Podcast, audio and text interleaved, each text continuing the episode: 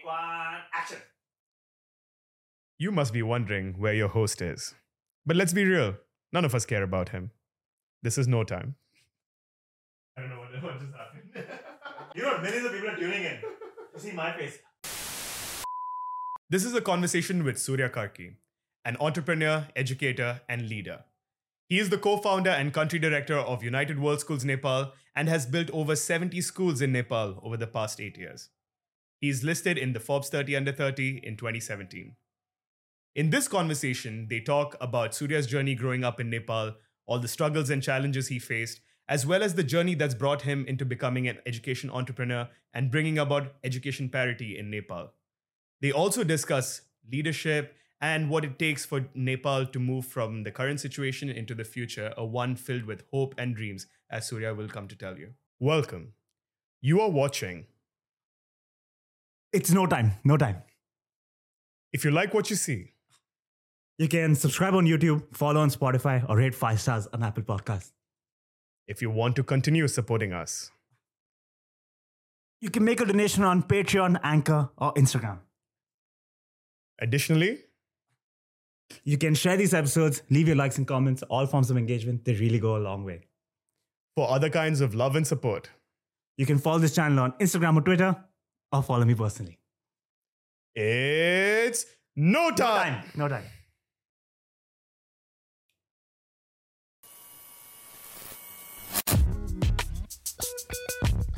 For my first question, let's get into a time capsule and go back to the year 1990.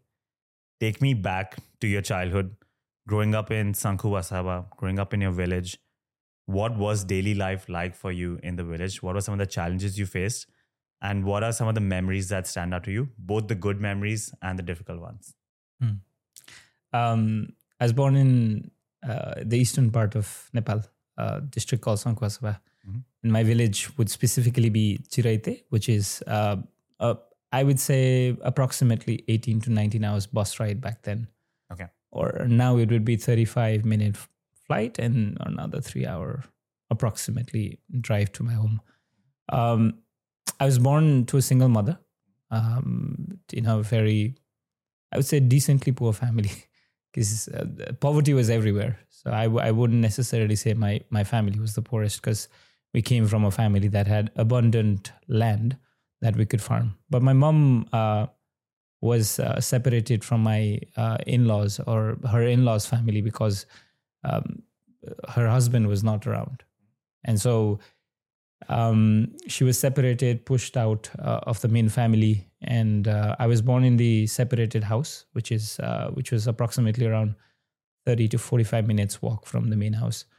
Um, yeah, so being born into a uh, rather you know isolated house in a you know poor family to a single mother meant a lot of things were very different uh, for me, for my mom, and eventually my sister and my younger brother. Um, now, I think life back then was uh, filled with a lot of in- interesting prospects. I would say, um, you know, being born into a family in a rural area meant, uh, you know, you only dreamt of a certain limited uh, kind of professions.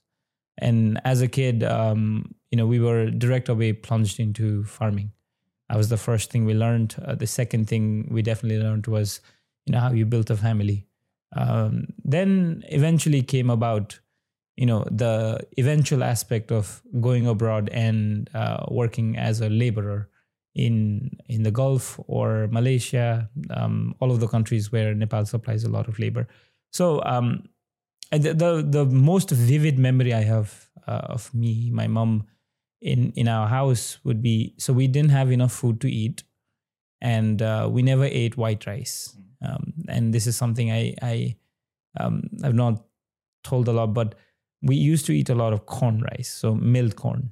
Um, that's that's what our staple diet was, and uh, white rice was only when um, you know guests came or once a year during the festive season. That's what we ate. Um, and the most vivid thing that I ever remember is um, I used to wish that um, guests would come to my house often so that we could eat white rice. Um, but um, despite that being the most you know vivid one, I would definitely say, looking back now, um, despite we didn't not having a lot of food to eat, I would say we were pretty well fed. Uh, my mom ensured that you know the children were fed first, and then she eventually took the brunt of not having enough to eat. Um, we worked out as of um, as a five year old, I would have to wake up, help help in chores, but not really do a lot of farm work. Um, and then, you know, my mom would go out to collect wood, fodder. Uh, she would ensure that all animals are taken care of. And as a five, six year old, I would just go around helping her where I could. Um, the other things is, you know, one other vivid memory would be uh, whenever a plane passed by our skies, we would stop like it's it's it's something it's supernatural right? Right. um so everybody in the village everybody around the villages would stop and look at the plane.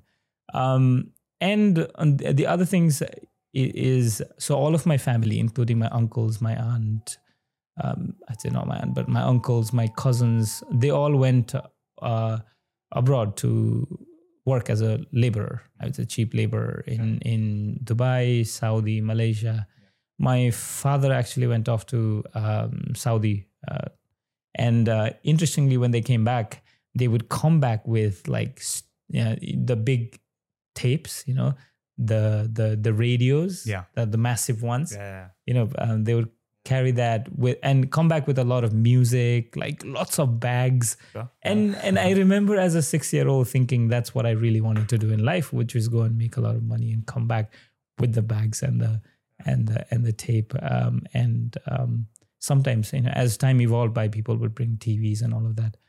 Um, and but things things turned out to be uh, sort of very different. Um, there were schools, but schools were not very close to home. Um, we had to make longer walks to get to the nearest school. Um, my my walk was always an average of two and a half hours um, uh, to the school and two and a half hours back.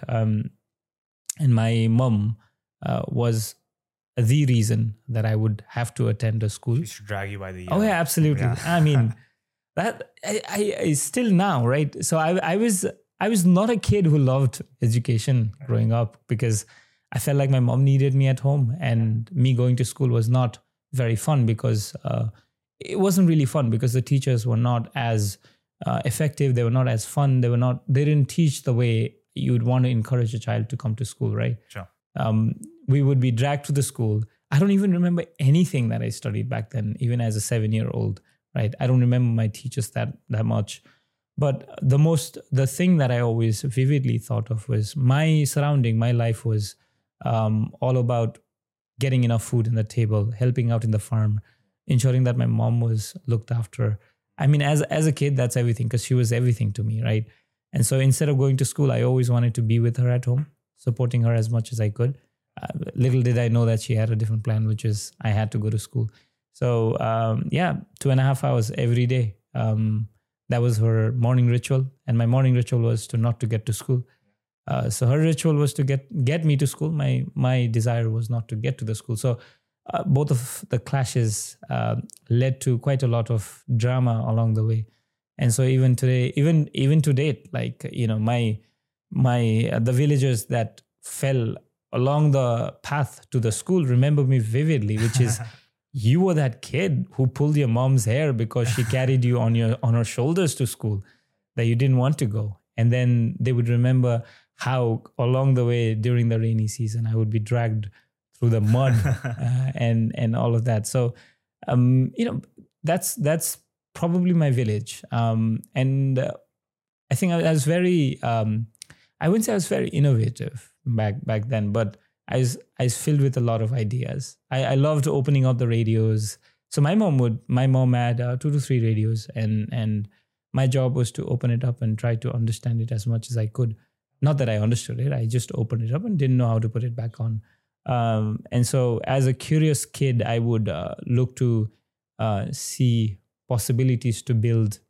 Um, you know, for example, play playing stuff. We were not provided with any sort of uh, you know um, toys. Um, Our toys were all you know either mud, mud made, a mud, or you you played in the trees. Um, and I remember we you close to my home, like five minutes away from my home. Uh, there used to be this big bush, and uh, me and my friends would go in and go in there and act like the thing flying above was the thing we were sitting on, and so we would make a lot of noise. Um, we'd make slides out of wood, um, and um, I was pretty economical. So my mom would send me to cut grass for the goats and the cows. Not a lot of times, but whenever she couldn't, she would send me. And uh, you know, uh, being the kid I was, uh, I I used to have this uh, plank of wood that was very very uh, well designed, and uh, you know, it acted like a slide that would go from. So we lived in a hill, so that means that from the top you could go sliding all the way down. And so whenever my mom sent me out to, you know, get grass or any sort of uh, feed for the animals, I would make sure my friends did it for me in return for the trip on the on the toy, right? So uh, th- those those Work smart, not you know, hard. and honestly, I think I think that was that from an early age. I realized that my mom worked too hard and uh, she needed a lot of support. And um, but little did I know that I wouldn't necessarily be with her throughout Let's my ages growing yeah, up. Yeah, let's But yeah. expand on that. You mentioned how your mom had other plans for you. You spoke about how she used to drag you through, take you to school every day. She tricked you on the promise of 15 cents to go give an exam hours away that ultimately got you a scholarship that made you move out of your village and go to Kathmandu, right? Once you finished that course, you landed a scholarship at the United World Schools in Venezuela. When you finished that, you landed a scholarship at College of the Atlantic in Maine. When you finished that, you landed a scholarship at Schwarzman Scholars. There's one Yeah. action by your mother started this chain of events, this butterfly effect that led you on this path. Do you think about this parallel life that you have skipped often, which is this life that many Nepali young men can only think of and not dream beyond the life you spoke about how the you can only think about moving to Qatar, Dubai, Saudi.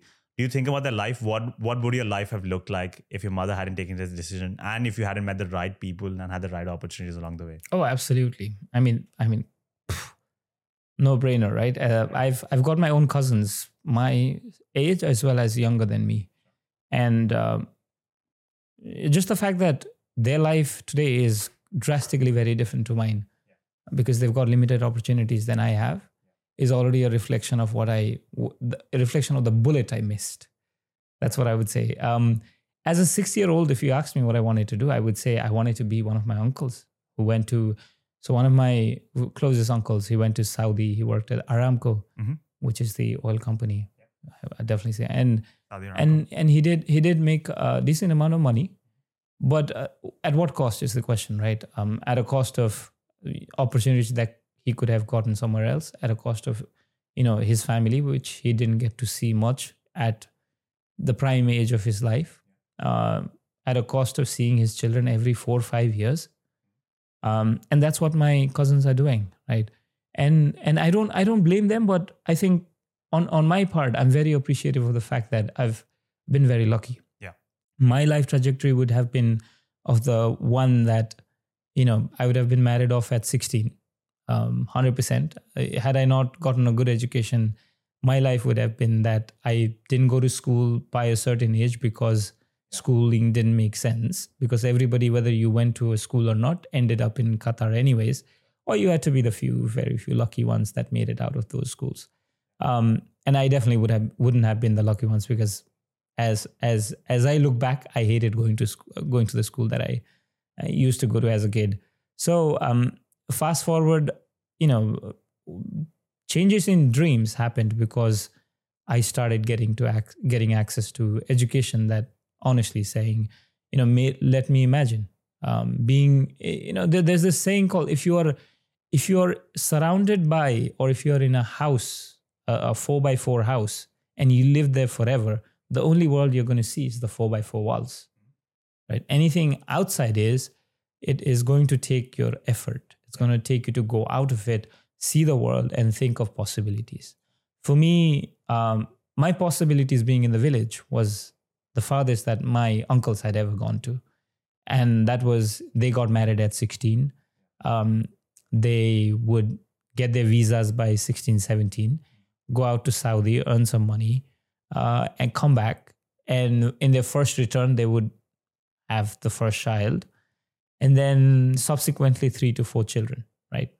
Now that cycle would continue on because the eldest of the family, the possibilities the eldest saw would be that most of his children would end up working in Qatar, Saudi to make a living, which is eh, honestly saying, I think decent enough than working as a you know subsistence farmer in my village. It, it's much better than that. But at what cost is going to be the uh, other questions. So I did definitely dodge a bullet, which was uh, that I I am fortunate enough not to be uh, one of the many stories uh, that built the Lusail Stadium, or one of the many people that stayed back in Qatar and made the 2022 World Cup happen.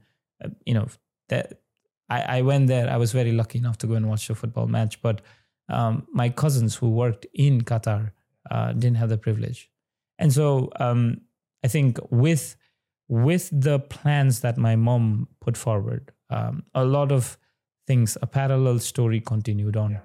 And throughout the journey, uh, there were people that believed in the story that was being created, a story that was being written.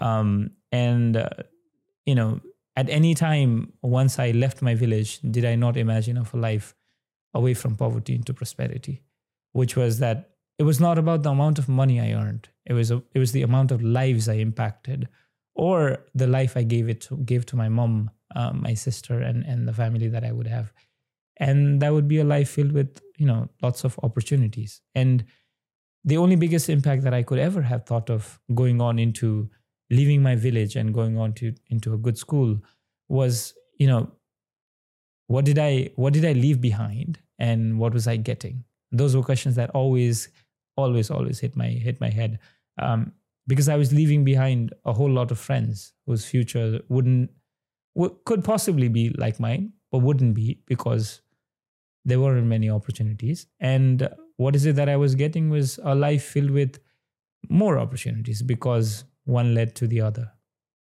You spoke about this bullet that you dodged. Do you think about the fact why you? Are you are you supposed to be here, Surya? Because so many people who have your upbringing, they don't make it out. We just spoke about that. Do you ever get the feeling why you? Like why were you the one who Hmm. made it out? Is that a question you think about? Why are you the chosen one? Oh no, absolutely. This is this is like a, a daily question, an existential question, right? Yeah. Because at the end of the day, I I definitely was at the right place at the right time to make it out, but there were also others that were there at the right place at the right time. But the question is always why me? Well, it didn't really strike me until I finished United World College and then returned back to Nepal.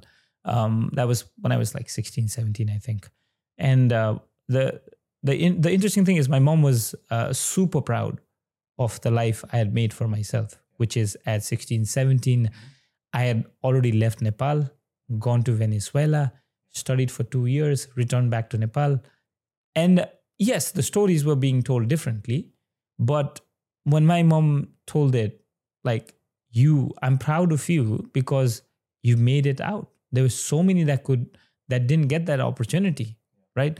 And, and I think that hit me very differently, which was I got it because others didn't get it, right? It was not because I, I did, I probably deserved it in the moment, but I took it and I got it because others didn't get it. So basically, it was a it, it was one of chance that I fortunately happened to have received, and and I think and that's that's that's the time I sort of started asking myself and telling myself what have the ones that didn't get it, what has their life looked like, and so whenever I refer to I've missed, you know, there's a there's an opportunity that I missed in order to get another opportunity, Mhm. which was in in many contrasts, it was much better. But when I looked back and I went and met a few friends of mine, uh, a few colleagues of mine, I sort of realized their life oh, didn't didn't move that far. The bandwagon stopped at some point. Yeah. Um, it was the same old story that was being written, which was um, most of my friends went off to work in some foreign country as a cheap labor or some sort of employee and then made a living out there, which is not bad. But in many cases, I think their their life would have been very different had they also taken or given been given an opportunity like mine. And so that's that's probably in 2015. That's when it really hit me uh, 2014, 15 is when it's really hit me very hard. When you look back on your childhood, we just spoke about the challenges that you have faced. Is there any part of your childhood that you regret? um, I regret not having uh, um, a fatherly figure. Sometimes um, I, I don't know if that's going to be a regret on my end, but maybe you know sometimes I, I just blame myself that I was not you know maybe the maybe not the kid that the family ever wanted. Um, rumors of being the center of attraction that I'm not one of their uh, doesn't make it very easy for for the family. I think I, I also regret in the fact that I left very early on when my mom needed me the most. Right? There's the there's the there's the story that I went on to make make a living for myself, but there's also the story of my mom's struggle where she didn't have a, a male figure to really support her throughout the chores, through the work that was being done at home. Um, you know, maybe maybe things would have turned different. Maybe I wouldn't have been here, but could I have been a different? Could could the family have had different stories? Um, I mean, we've caught up on the number of misses we've done. Uh, my mom, myself, uh, you know, my my wife, and everybody. We've caught up, but I wouldn't necessarily say um, my mom lived the best years when she needed to, and so you know, not being present at times when she needed me the most. Maybe there were times that she didn't have enough cash. Maybe there were times where she could have had more support from the family. And I could have been that leaning shoulder. Um, but um, you know, those are stories that hunt by. My brother's uh, demise, I could probably have been there for her. I wasn't there. I was a kid, but I think I could have been there for her. Uh, could I have done something more than just you know feel it in in me? Um, but again, I I definitely have my own reasoning of I couldn't have done anything in in those days, despite you know me working hard and ensuring that we could possibly have something better in in another uh, you know another year or another day. Yeah. Yeah. It's interesting because it's undeniable that the childhood that you had and the difficulties, the challenges that you face made you the person that you are today. We've covered that aspect. I find it interesting because what you're trying to do with your work, and of course, we'll expand on that a bit more. You're trying to ensure that children today don't face the same type of difficulties that you face, that they have much better access to education and opportunities. That is the path that you are on. And I, the reason I say that's interesting is because there's this common phrase which says that hard times create strong men, strong men create good times, good times create weak men, and weak men create hard times.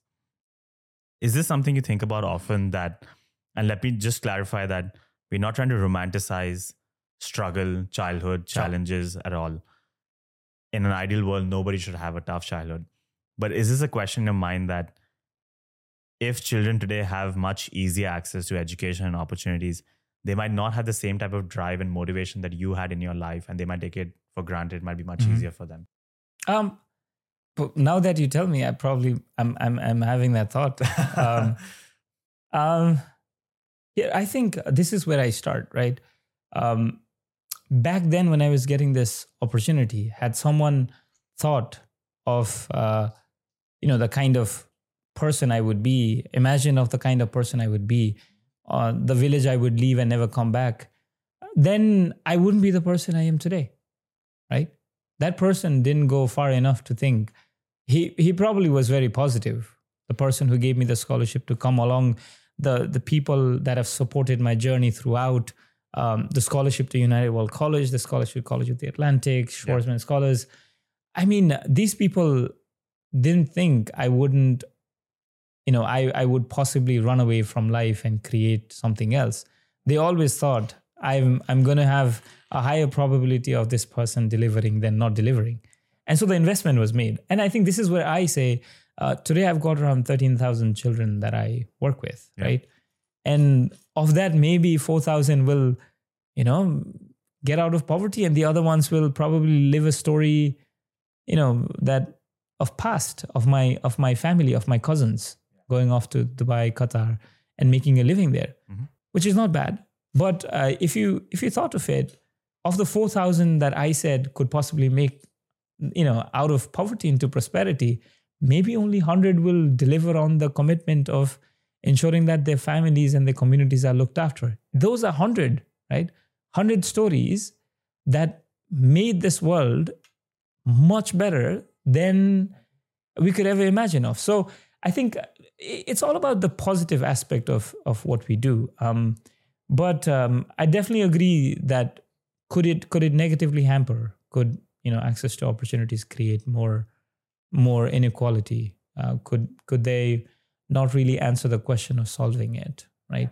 Um, but what i'm what i'm trying to create is a level playing field for everybody right? For that person to uh, succeed um, today access to primary education yes is universal but is it is the other question right? Because none of the children that we work with none of the villages that we work with in these rural areas have access to the kind of education that would allow them to have a level playing field with anybody in the country right?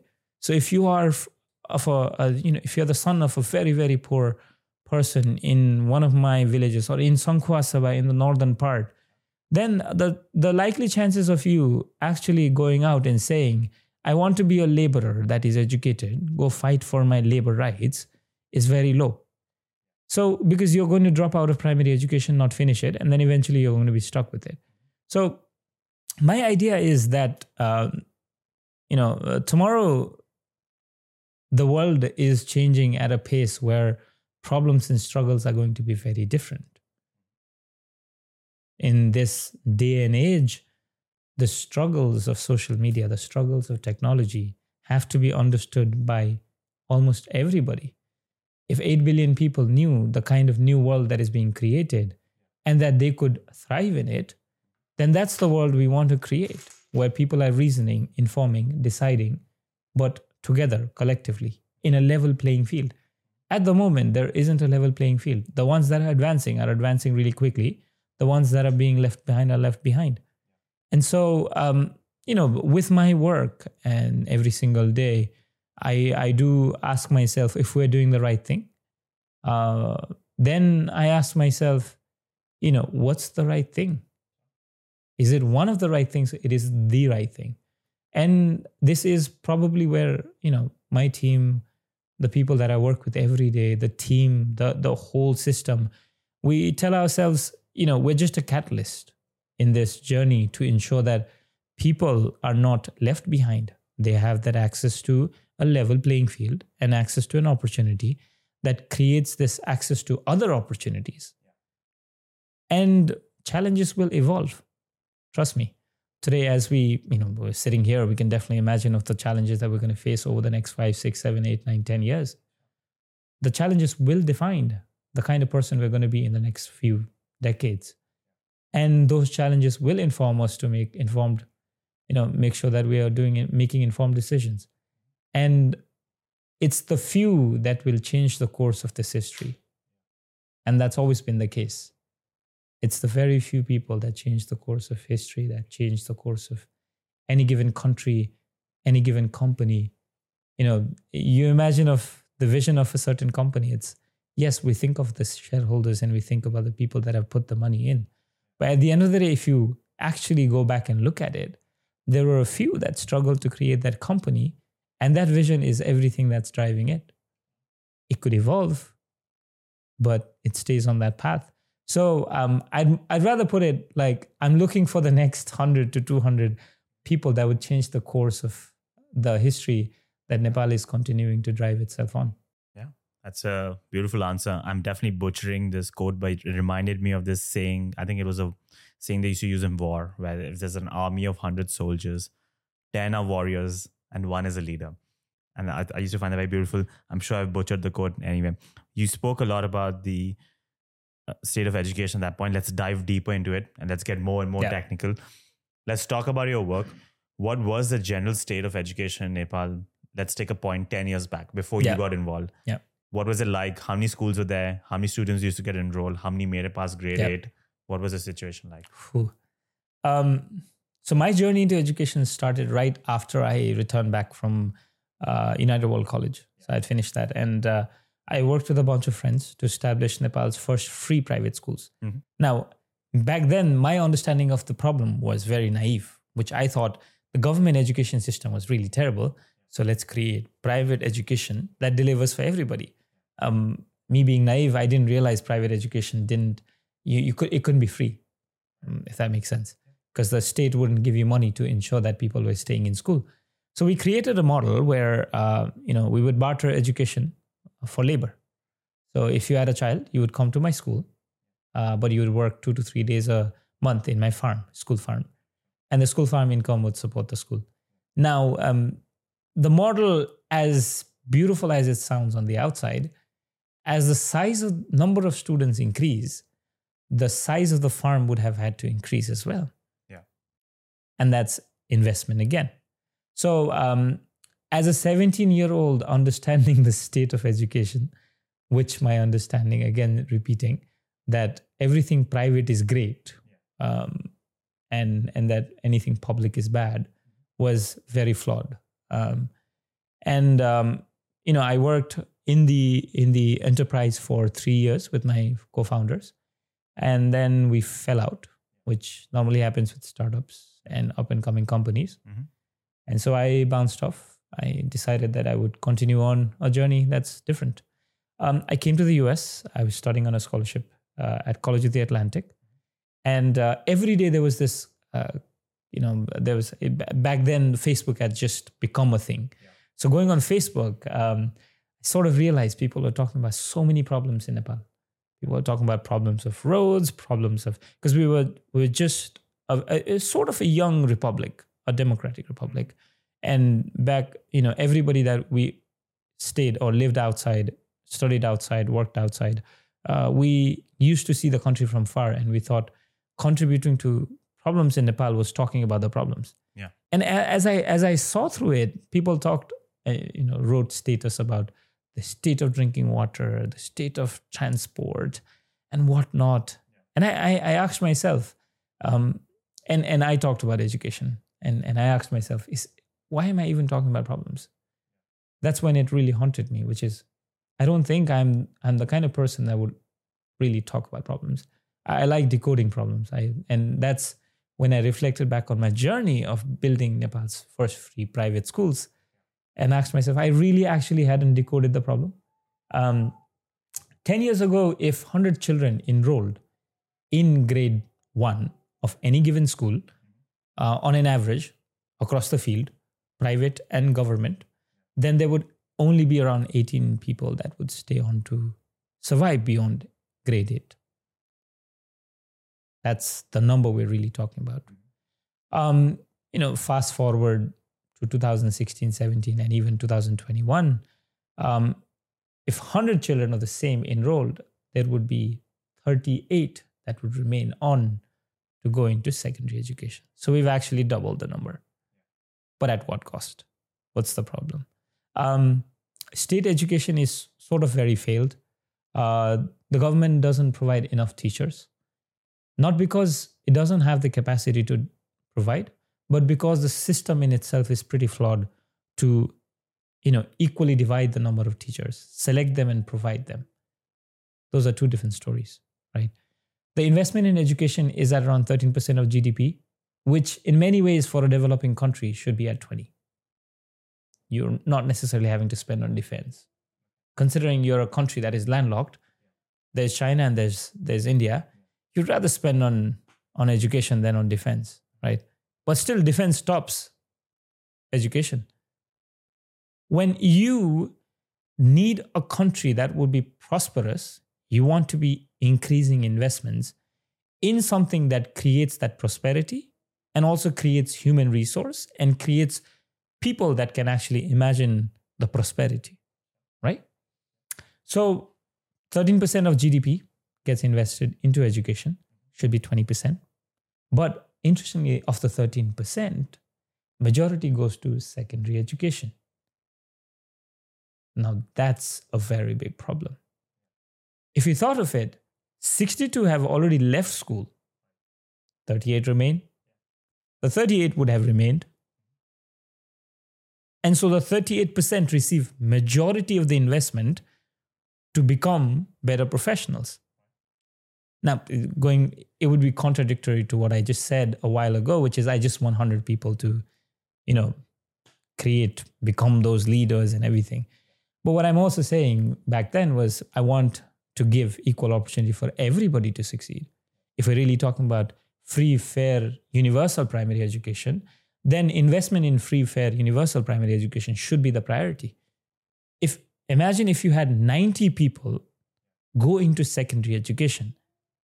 Now that would make sense to invest 90% of the education budget into secondary education. This, the, the reason I say the problems are yes, it starts at the root, which is kindergarten, 100 children enroll, grade 8, you got 38 remaining, and they go on to secondary education. Investment wise, if you analyze the problem, looking at the primary space, primary education space, if you invested and put in a lot of money, you would get a higher return because there are more children. Now, you moved on to the secondary education, you put in a lot of money. The lot of money is delivering returns, but interestingly, if you flip the chart, it would be the 68%, sorry, the 62% actually support and sustain the whole of Nepal economy. They actually drive the 32% remittance industry, remittance, um, you know, that we have for us to sustain. So let's say they were still going to go to remittance. But now imagine where if these children were to go into secondary education, all of them have some sort of skill and then go to remittance, which is work in Saudi, Dubai with some skills, then our remittance would increase, right? So the so the benefits of actually putting people through primary into secondary and then letting secondary first for now thrive on its own has a higher return. So the problem is not only in children drop out, but also that the investment is very unequal. And so therefore doesn't allow for children to have an equal playing field. The other thing is eh, the curriculum is out, outdated, right? We've been using a 1976 curriculum, as far as I know. I could be completely wrong on this one, but 1976 curriculum. Dude, we're in the 21st century for God's sake, like it doesn't take a lot of effort to realize that our landlocked country should be investing a lot into education and specifically in technology education because you don't need to use land to create technology industries. Look at New Zealand. It's literally thrived on technology. Yes, it's not landlocked, but it's sea locked. It's far away from everybody, and it's got similar contexts like us we've been so focused on not considering education as a mainstream thing that our teachers are not updated. The training they are provided is once a year, one day, and sometimes throughout the year, one, two days. And they're expected to deliver the highest standard education. And so, therefore, the state education, which is where majority of the poor children attend, are not catered to. They're not provided the kind of education that most private schools would deliver to children that can afford. And so the level playing field is never going to be created if we don't make the right investments in primary education. That's where we come in. That's where I come in and say if we have enough models to showcase that investing in the space we are talking about. And if we actually showcase people that actually go into secondary education and do better than what they would have done, looking at control cases and implement cases, voila, we would encourage the government to encourage, you know, invest more. And honestly saying, when I talk about investments, there are, you know, a few things that have to be that have to receive investment. Curriculum is something we can't really influence a lot because at the end of the day, it's set by the national government. I just wish the 38 people that control, when I say 38 people, 62 people leave primary education, 38 remain. Of the 38, majority of them go on to lead the government and the country. They are the people deciding for the 62% that leave schools. They are the people that have the possibility of transforming education for everybody, deciding on policies, deciding on budget, deciding on everything, right? Them having that investment in secondary education should oblige them to think properly, morally, and decide the right things. So, investing in teachers, investing in right kind of infrastructure for children and women. It is important that teachers are looked after. What if you had the highest paid teachers in Nepal? What if teacher teaching profession was one of the highest paid profession in Nepal instead of I don't know, a civil servant, I don't know, maybe a military person. What if the teachers were you know, they were badass respected, right? And what if teachers were provided any tools and every tools and resources they were asked for, they would ask for in order to deliver on the commitment to education? Right? These are all what if questions, but these are questions that could literally be answered overnight. And just it's just about allocating the right kind of people, right kind of resources into it. Why do you think there is a much lower priority on education? Why do you think, firstly, why do so many kids drop out of school by grade eight? Why is there such a low why is such a low amount of the budget allocated to education compared to defense? Why are teachers not paid enough? Have you thought about why it is that education doesn't receive that priority? Is there some cultural link to it? Is there some mindset or psychological link to it? Why is it that people don't place any importance on education?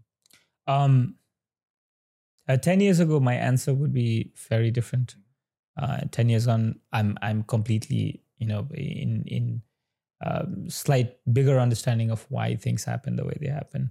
Um, the interesting thing here is children drop out of primary schools in rural areas or state schools because the system is not uh, friendly. It's not very friendly to these children.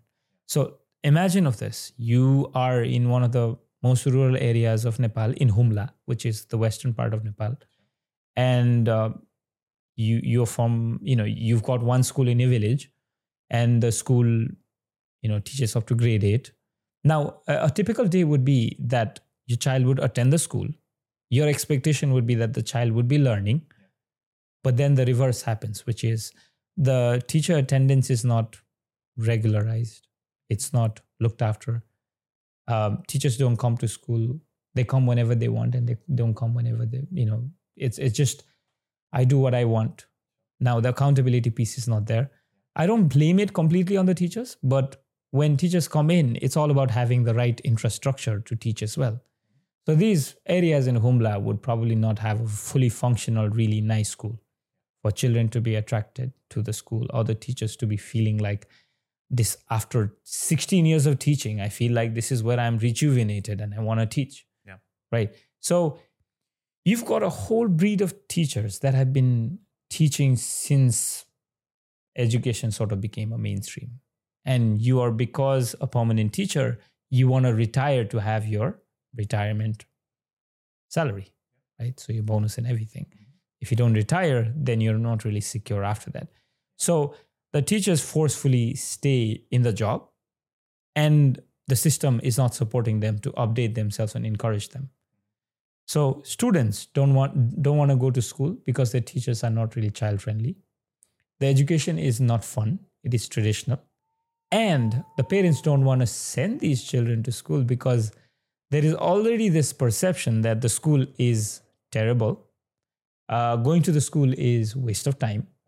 And that whether you go to the school or not, the likely destination is going to be Qatar, Dubai, Saudi, anyways. So why waste time when you could have that person at home helping in the farm or doing other stuff, right? That's in the case of male. Now, in the female side, though, it's that plus, you know, a female is considered to be a social security investment for somebody else, somebody else's family Yeah. you know in in our culture the female gets married off to a man and then she leaves the house that she was born in right goes to her in-laws house her husband's house and that's she, that's where she makes her family so in rural areas and in areas where children actually attend state schools, the perception of families is that do I allocate my resources to my daughter whose uh, life is now in after she turns 16, 17, 18, despite legal age being 20 to marry, these rural areas culturally associated, you can't necessarily prevent anyone from getting married at 16, 17. You could bring the police in, but that doesn't really solve. Culture takes a lot of effort to solve. And so I, I think this is this is where it is. So girls are considered to be investment not worth making because the return on investment for you as the parent who gave birth is not as high because you don't necessarily get anything out of it. Now for the male, I want to educate my child, but I can't afford private education. I know if the child gets educated in private edu- private school, the opportunities are immense because they will not leave school. They'll support, the teachers are really supportive. Mhm. If I send my child to a state school, now the teacher is not accountable. There aren't enough resources. I don't know when the teacher is going to come. And honestly, anyone in this village that ever attended that state school never made it out. So, what's the guarantee that my child is going to be one of those pedigree child that would come out of the school? Very low. So, male and female have two different stories to why they wouldn't go to a school from the family side. And why a child would school leave a school is very simple. You know, um, there isn't a system of tracking in these in in all of these primary schools in rural areas. There isn't really an accountable system of tracking whether or not the child is learning. So you go to a school doesn't necessarily mean you're learning, you're understanding, or you're learning to ask questions. It just means you're going to a school. So your attendance is being recorded. You give an exam at the end of the at the you know throughout the year. Now the questions, the exams are all curated in a way that the child feels like is learning. Yeah. You perform good or bad, you still continue to climb up the ladder to the fifth grade. In the fifth grade is when the filtration happens. So fourth and fifth, you're really looking at children being like you know actually knowing that they haven't learned anything. And so that's where you start l- losing a lot of children. There's an interesting stat. 25% of children in grade 4 cannot identify double digits. That's that's grade 4 1 0 is 10 right the least that these schools can deliver on is ensuring that everybody is at least getting to a minimal understanding of reading, writing, and counting. That would change the landscape of education. That would change the morale of the students. And that the parents would also feel like they're actually learning. So, um, and then I'll go into the second aspect, which is the policy is not very favorable for you know the education to thrive because uh, there is a limbo of who is responsible for what in the country. And this has been happening for 20 years now. After uh, you know after the king got overthrown and then a new education concept was brought forward we became a federal country with seven states and 760 some municipalities there was really a big confusion as to who's going to look after education which should have been the first thing they should have done right education should have been the first answer.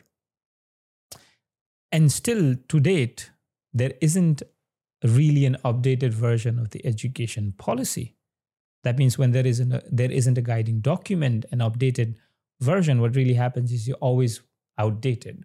So what do you get? You always get everything outdated. It's not like you're, you know, you can't expect you put in in in general terms, it would be if you put in rice to cook, you're going to get rice.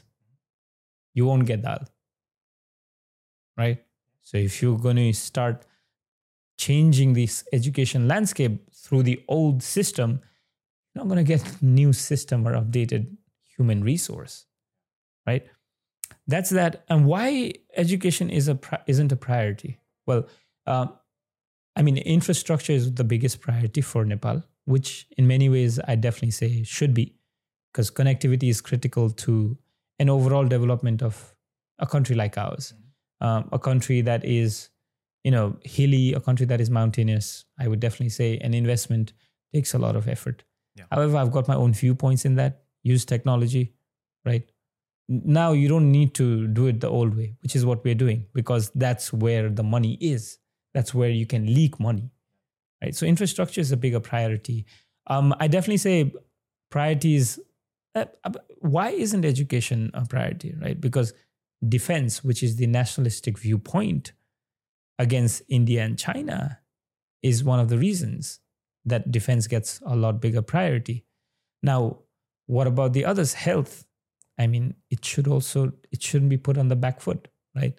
The fact that it's also not prioritized, it's not even closer to education or even maybe even par. That says where the country's priorities are. So I think politically motivated for one reason.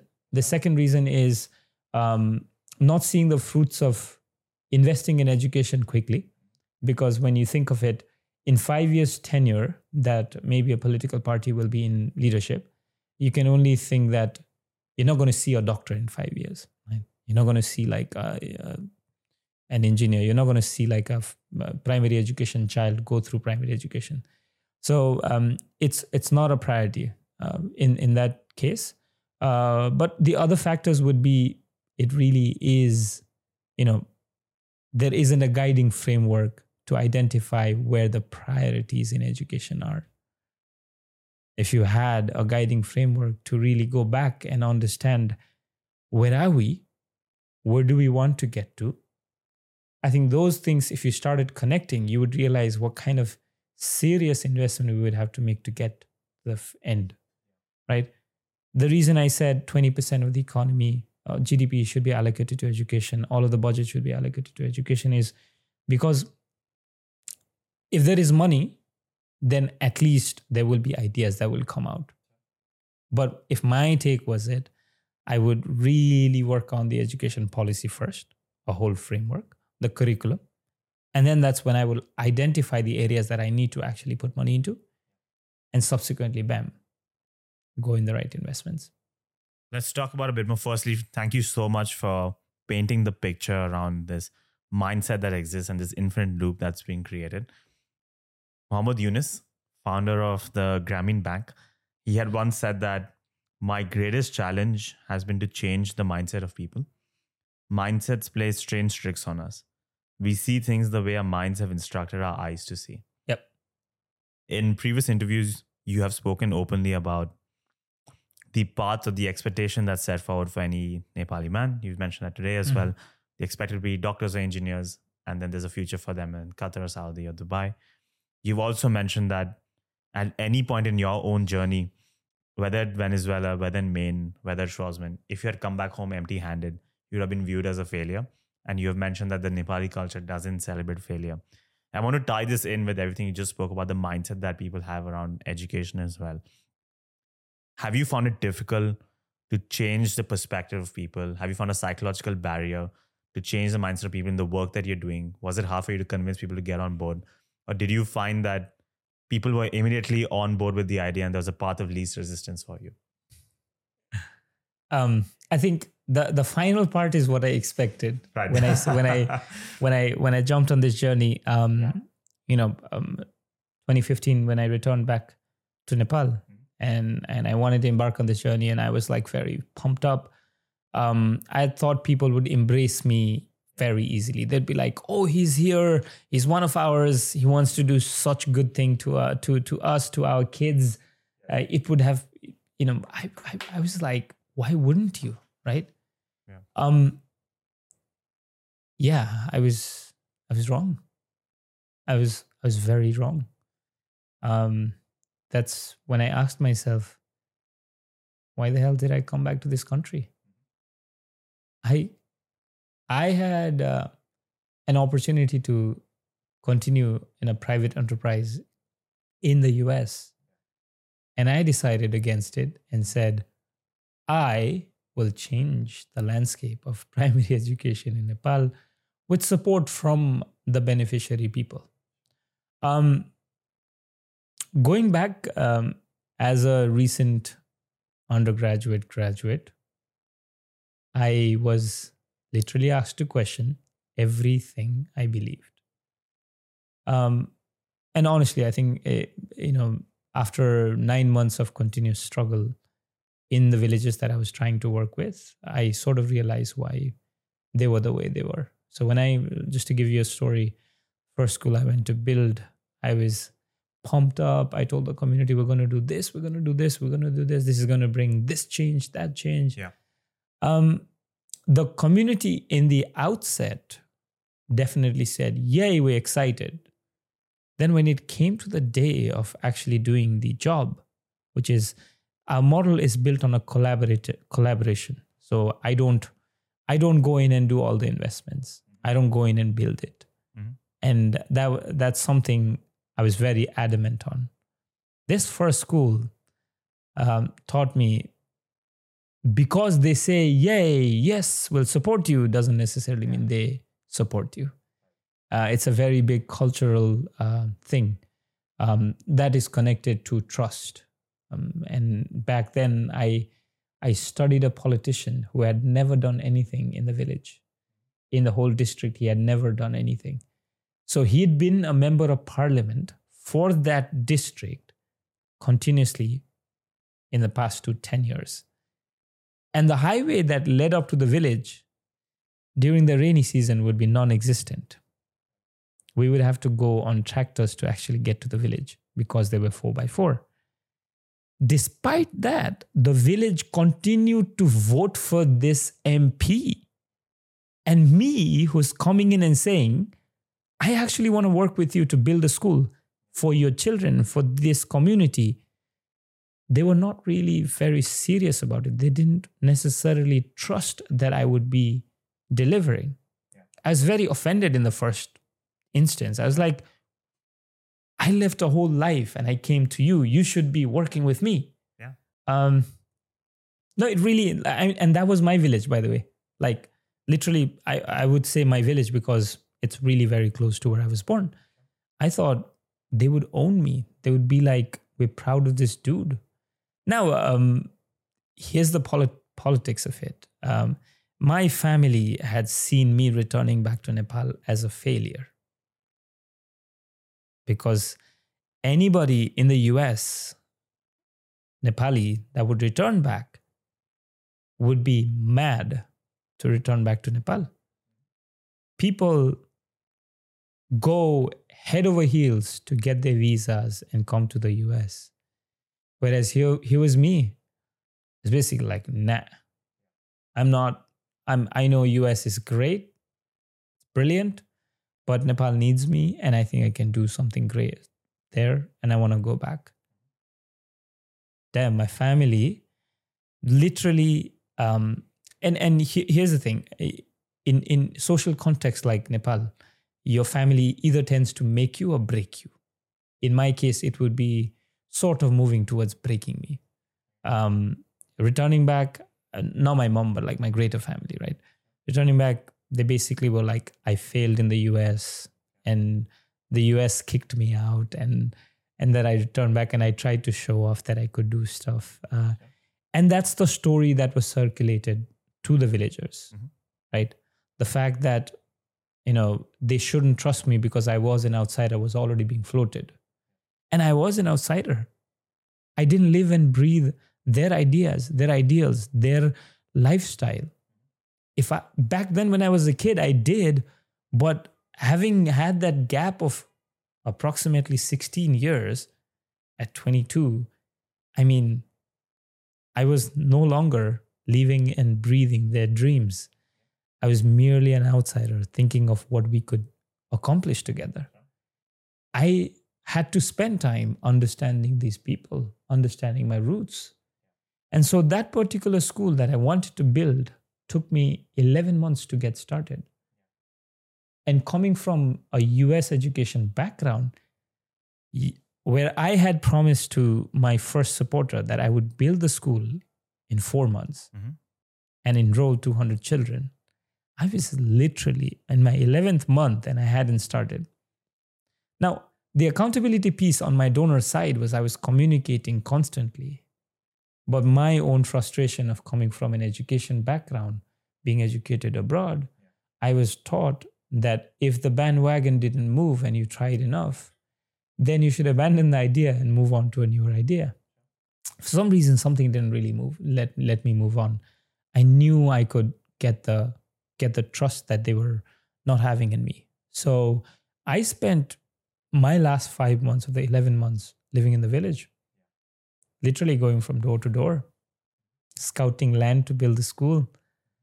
And in my 11th month, I got everybody together and I said, uh, listen, um, I'm here.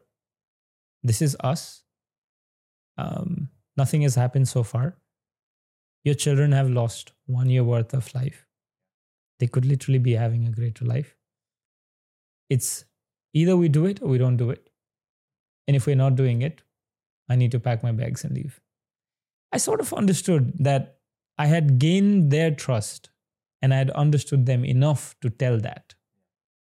And that's where they came on board with me. And I had approximately, I mean, I had everybody on board. And the school took me three months to build. Right. So it was right on spot, but it was all about spending that time. With them to understand the culture, the setting, the kind of mindset they had. The fact that these people had never been to school, that's where I had to start. I went to school and I could tell my ideas. I didn't think that when I went back. I had expected that they would just understand me instantly, which which never is the case because if you thought of it, you know, um, if you and and this is what I've had the most humbling experiences have been looking through somebody else's perspective. I went in there thinking I was a savior, but I was literally told, you know, they were telling me, we can't really trust you. And they were telling that very politician that had never done anything that we can actually trust you because he was there when they needed him the most, is actually physically present. Not really doing much, but physically present. The promises he made were false. They did know that. But that sense of security coming from an illiterate background, from a literate person, he could literally make that happen. Right? At times when there are problems, he would try to make a phone call and solve issues. And that's how he gained the trust. Now, in my own case, I wasn't I was an outsider. I didn't have a proven track of working with them. I didn't have a proven track of being one of theirs. Um, and I also had a family, or in general, people talking about me thinking I was a failure. So it all added to my negative sense. Um, it does take a lot of effort, but uh, once you've gained one one community trust, Yeah. you can be assured that the rest of the district and the country is going to be behind you. It's just that first legwork that really takes the effort. And if you really mean good for them, you don't tell them it's good for you. It's good for us, is where you start. It's about the us part. And honestly, I don't think it's been a very smooth ride, despite having gained that amazing trust from the communities. If you think of it, the government is in its government is its is its own group. There are vested interests from political parties. The communities can easily be manipulated, and so uh, the complex environment um, that South Asia and specifically Nepal, India, they work in, from caste system to class system to polit- political party to uh, religious ideology to whatnot, right? These are the spaces that one person wanting to do establish different, implement different ideas has to go through. Right. And um, I think for me, at least in the recent times, uh, there's a bigger backing from all the communities we work with. So we work with approximately 200 and some communities. And so tomorrow, if there's an issue eh, in in any sort of you know the organizational terms, or if there are if there's hindrance from the government, then I am assured and I have the trust and the backing of these communities that they will actually stand up for me. Yeah. Right.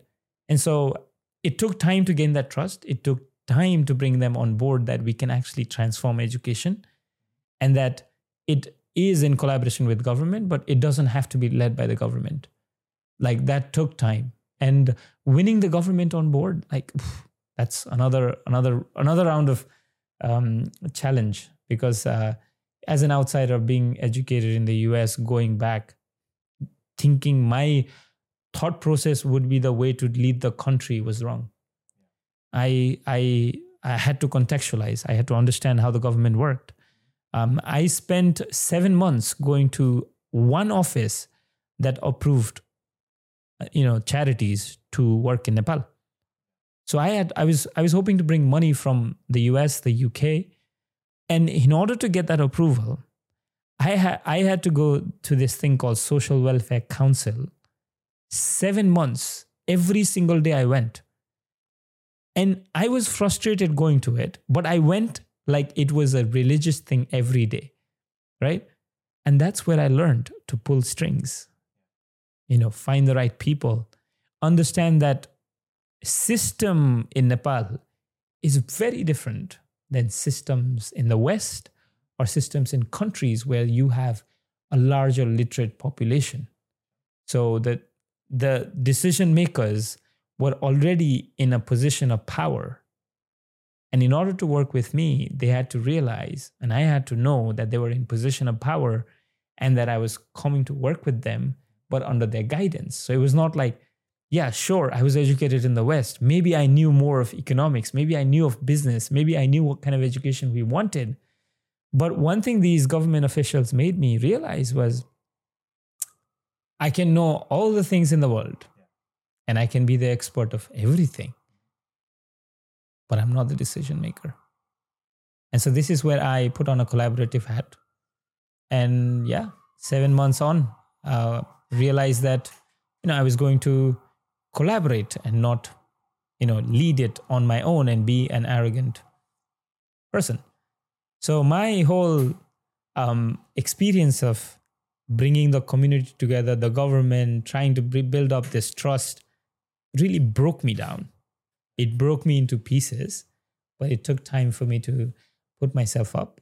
Patience, perseverance, and definitely living to understand what these people actually feel and understand is critical to gaining that trust. And even to date, the likely chance of the trust being broken and them not having trust on me is higher than them looking back and thinking, he actually did a great job, right? If that makes sense. So it is not how far you've come in the journey, it's where are you in the present. And the likely chance of all of these things falling apart is higher because a literate population can decide on his own, a literate population can decide on her own and process information and bring out a collective narrative.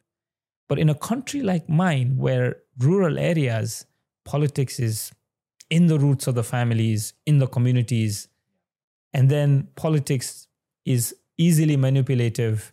Educated population is very rare, young population is not there. The likely chance that these people will not decide on their own is higher. And so that collective relationship we continue to have, my relationship with all the communities has to be kept and has to be sane and has to be updated and maintained in order for this journey of complete transformation in education to happen. Even to date, I can completely say it could fall apart anytime. Right. I must thank you for sharing that very comprehensive overview of the journey that you've taken. I think any person who's trying to emulate your path in another country can learn a lot of lessons from the journey you've taken building the first school or the type of strategies, the communication styles that they have to emulate in the villages or with stakeholders. There's so much to learn from your journey. So I must thank you for sharing that. Before we move into our final closing questions, I would love it if you can interpret what masterpieces I've built with the Lego. What do you think? I'm, I'm like, so this this this is one of the one of the projects we're doing currently with with Right. Lego Foundation, and uh, it's it's called Learning Through Play. Right. Um, and I went into one of one of my schools. Um, Interesting thing is, um, when you ask children to imagine it, imagine, you know, what can you create with pieces? Um, the kind of thought process these people have is mind blowing. Right? Children allowed to act, children allowed to bring out their creativity. Mhm. Insane, right? Um, I definitely say you know, you need some more creativity. um, Tough crowd. looks. this looks like a, a giraffe. Could it be? Yeah, Definitely. that's like, what look, I was look going at the for. look at the hat. Oh, really? Who knows? Dude, after, after I said giraffe is what you said, like that's where you know. This is probably a chimney, a house, a, a factory. Um, yeah, no, this it's this looks like a, shaped like a giraffe. this looks like a camera. A Could camera? it be a camera? Yeah. One of those old ones. Like yeah, yeah. yeah, I'm with you. yeah. No, absolutely. What about I mean, my final masterpiece, the trifecta? Uh, this is your, this is your up and coming house. Thinking of building a house, and probably this is it. That's it.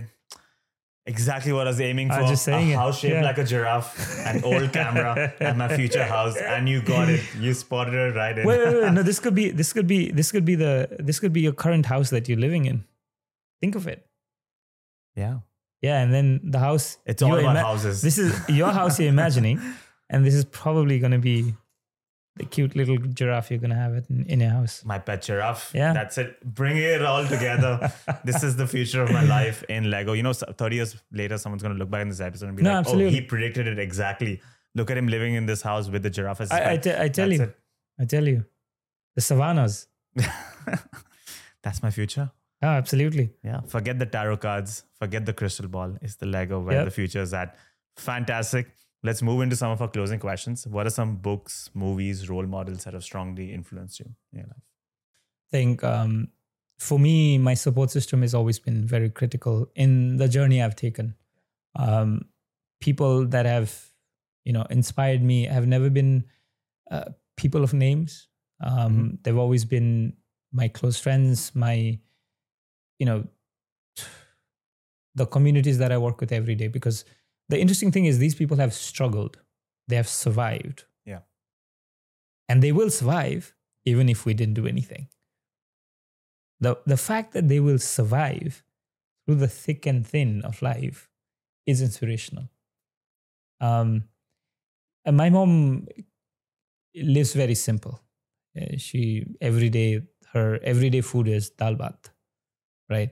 Um, if you even go and eat pizza or hamburger, she'll still say, "Are we going to go in, eat dal bhat?" Yeah. um, living s- simply is is probably one of the th- one of those things that eh, continues to ground me.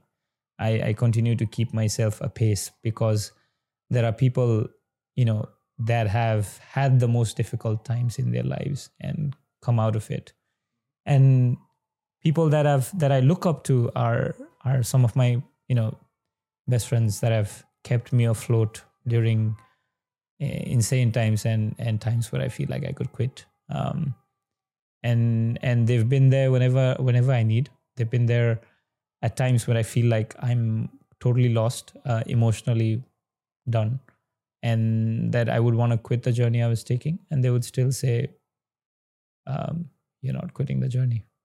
You're continuing on that." Um, I would say, book-wise, Capital in 21st Century inspires me in many ways. Yeah. Yeah, sure. Many people would think it's a shit book, but um, it it it grounds us in in in the fact that the reality that we live is a reality we created for ourselves that continues to and will continue to haunt us, and uh, we are people that are continuously solving problems, uh, but at the same time uh, looking at ways to create further problems. And so that the gist of that book is probably where I am. That's the most recent one I've read. So I wouldn't I wouldn't necessarily say Harry Potter or I wouldn't say any other books. Um, um, but uh, all in all, going on this journey, I've sort of realized in life you earn people. Um, you you literally just earn people, um, and as a result of it, the byproduct happens to be the currency that most people make.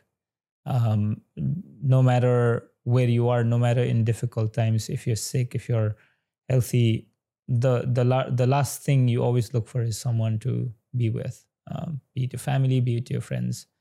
And so this this journey of um, eight to ten years has uh, inspired me in ways where I don't look at um, people of power to solve issues around the world. It's uh, people of you know groundedness, people that have a clearer understanding of these places which are untouched, unheard of, but can have a better living, where you can create an equal playing field. Um, it's just those very few hands-on people that can actually make the difference. Um, yeah, obviously you do inspire me too. If that makes sense, because I get to talk in the interview. Oh, oh, glad I could make it to your prestigious list. Yeah.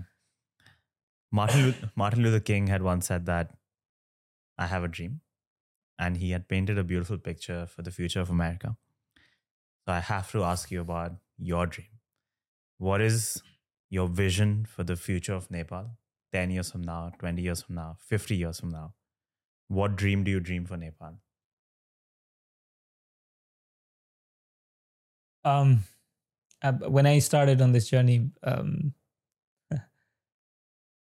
dr- dreams were massive um you know like like i said 2015 first school um my dreams were that by 2020 to 2023 i would have 200 schools Mhm. um i mean got close to it 114 124 short but the journey continues on um so um, for Nepal, it wouldn't be a very lofty dream. Um, the only thing I'd expect that over the next 20 years um, happens is people from ar- around the world um, consider Nepal to be a destination for education, be it primary or secondary or tertiary, anything. And that um, the sacred beauty that Nepal has continues to be preserved with people that appreciate it know how to make decisions and that you know in the next 5 to 10 years we've got a whole cabinet of ministers and you know politicians that are literate that actually know what they're doing Yeah. i do not want my finance minister uh, to be some sort of politicians who fought in one of the freedom protests Right. the finance needs to be led by someone who knows finance. Yeah. Right. So I'd I'd want my prime minister to at least be cognizant and understanding of the possibilities that my country has. Uh, in the next 10 years, I'm hopeful that the 13 to 20,000 children that will have gone through the schools that we built will become informed um, and uh, proactive voters. And maybe we'll have a prime minister from them. You never know. The hope is someday these children look back and say there were people that trusted in our ability to deliver on the dreams of our communities, the hopes of my family, my people, to ensure that we were living out of poverty. And today, here I am to create prosperity. And that's what I want to hear, hopefully, uh, in the next 10 years if the country doesn't get empty, which is another problem for another day. But um, right now, there is hope, and I'd want the hope to continue on. Right now, you know, there's a sense of accomplishment for us, at least, with support from people around the world that believe in the work that, you know, me, my team, my team have been doing. Um, we definitely say the dream of seeing a prosperous Nepal isn't that far. The question is, how quickly will that happen? But it will definitely happen. And, uh, you know, hopefully next five, ten years sees educated politicians coming forward to lead the country. You never know who that is going to be. Maybe that's going to be one of, you know, my children from the schools that they've gone to and eventually gone into politics. Yeah. Or maybe they're just going to go abroad and have a living that they'd never imagined of. So, in gist, it would be an imaginative Nepal, uh, a dreamy Nepal, and a hopeful Nepal, and a country filled with possibilities for everybody. That's what I definitely think. I hope that dream happen. is not far. Let's bring it back to you now. You once asked your uncle, What would you like to see me do? and your uncle said, do something that satisfies you, but also look beyond yourself. In that spirit, what would you like your legacy to be? Oh.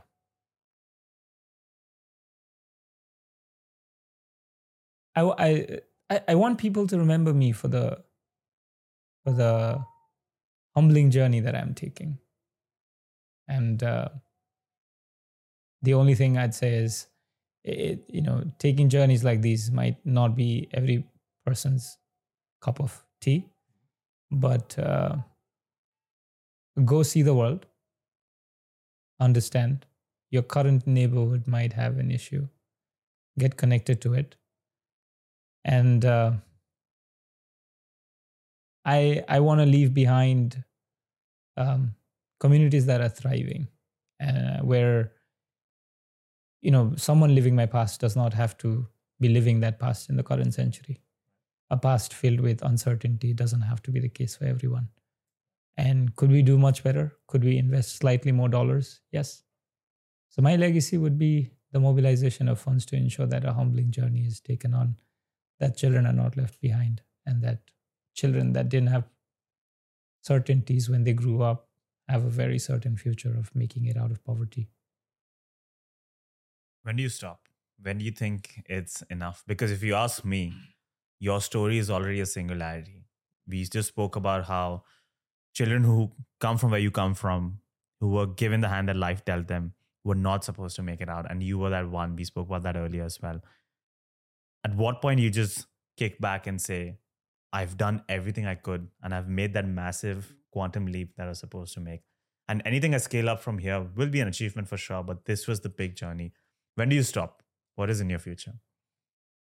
At at fifteen thousand children, I definitely want to go back and reflect.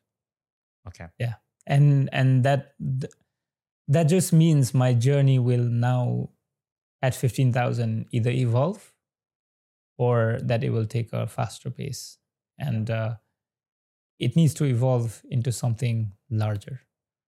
Um, and that larger could be anything from policymaking to you know policy influencing so name it but at 15000 children currently at 13 so i'm going to go back and reflect on it that'd be another two to three years So maybe even far. two years yeah Start planning. No, absolutely.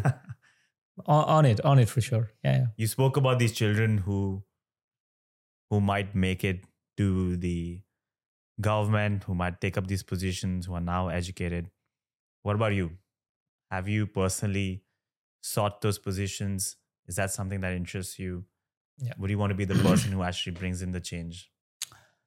Um, I think uh, over over time, so I, one thing I've reflected on is my my children's dreams. So the the the, the children that go to my school school, uh, their dreams change every other day.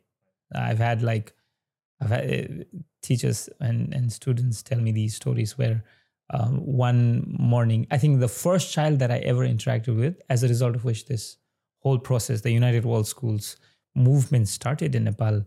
Um, the, the first child I interacted with, he had actually told me that uh, he wanted to become a teacher.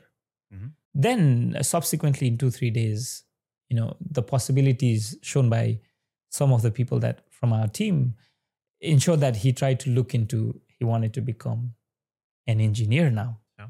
So that was in three days yeah. right? So now imagine like these 13,000 children, their dreams have evolved over time. When I started this journey, my hopes were that I would bring political transformation in my country through education. Because at the end of the day, politics sort of is at the crust of deciding what gets allocated where, how it gets allocated, who writes what, and everything. My thought was if you had informed voters, you would have informed politicians. It didn't work like that.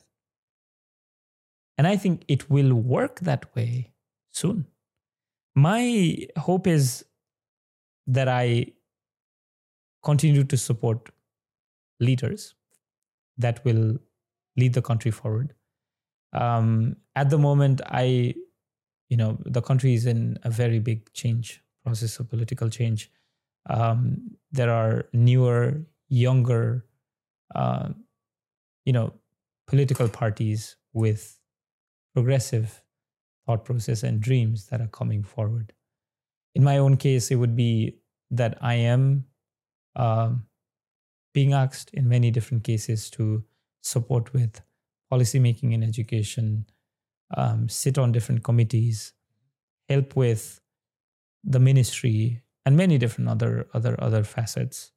Um, they've been interesting. They've really go- given me that outlook into how things get done and how slow things are. And so, as I get to the 15,000 mark, I've asked myself if I am willing to take on the pace of a slow change, which is at the moment, I've got things under control that I'm able to, with support of donors and well wishers, build schools and run them and work with 13,000 children. The moment I change my trajectory, the pace becomes different, the learning becomes different. And so, understanding when the right time is going to be is one thing that I've always been asking myself.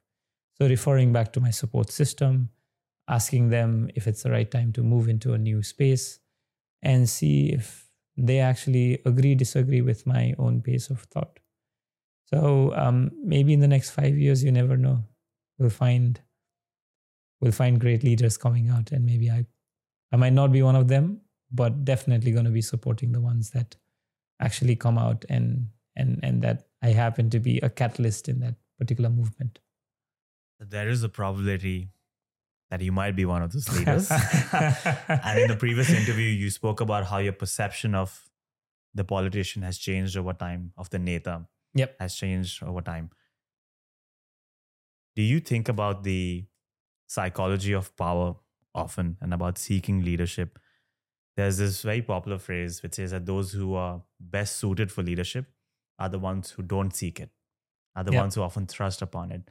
There's also a phrase about power corrupts, absolute power corrupts absolutely. Is this something you fear? And is that one of the reasons why you're slightly hesitant to say maybe you'll reflect back when you reach that goal? That you have so many stories in history about people who had the right moral compass, who had the right ideas, very idealistic. And when they reached a position of power, something changed and the moral compass got skewed.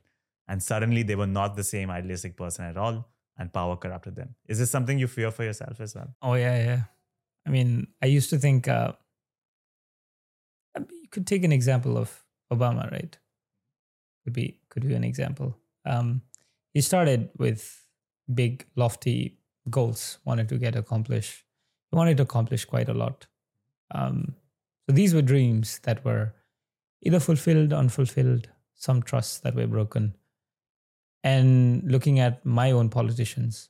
So both of them are in the similar spectrum.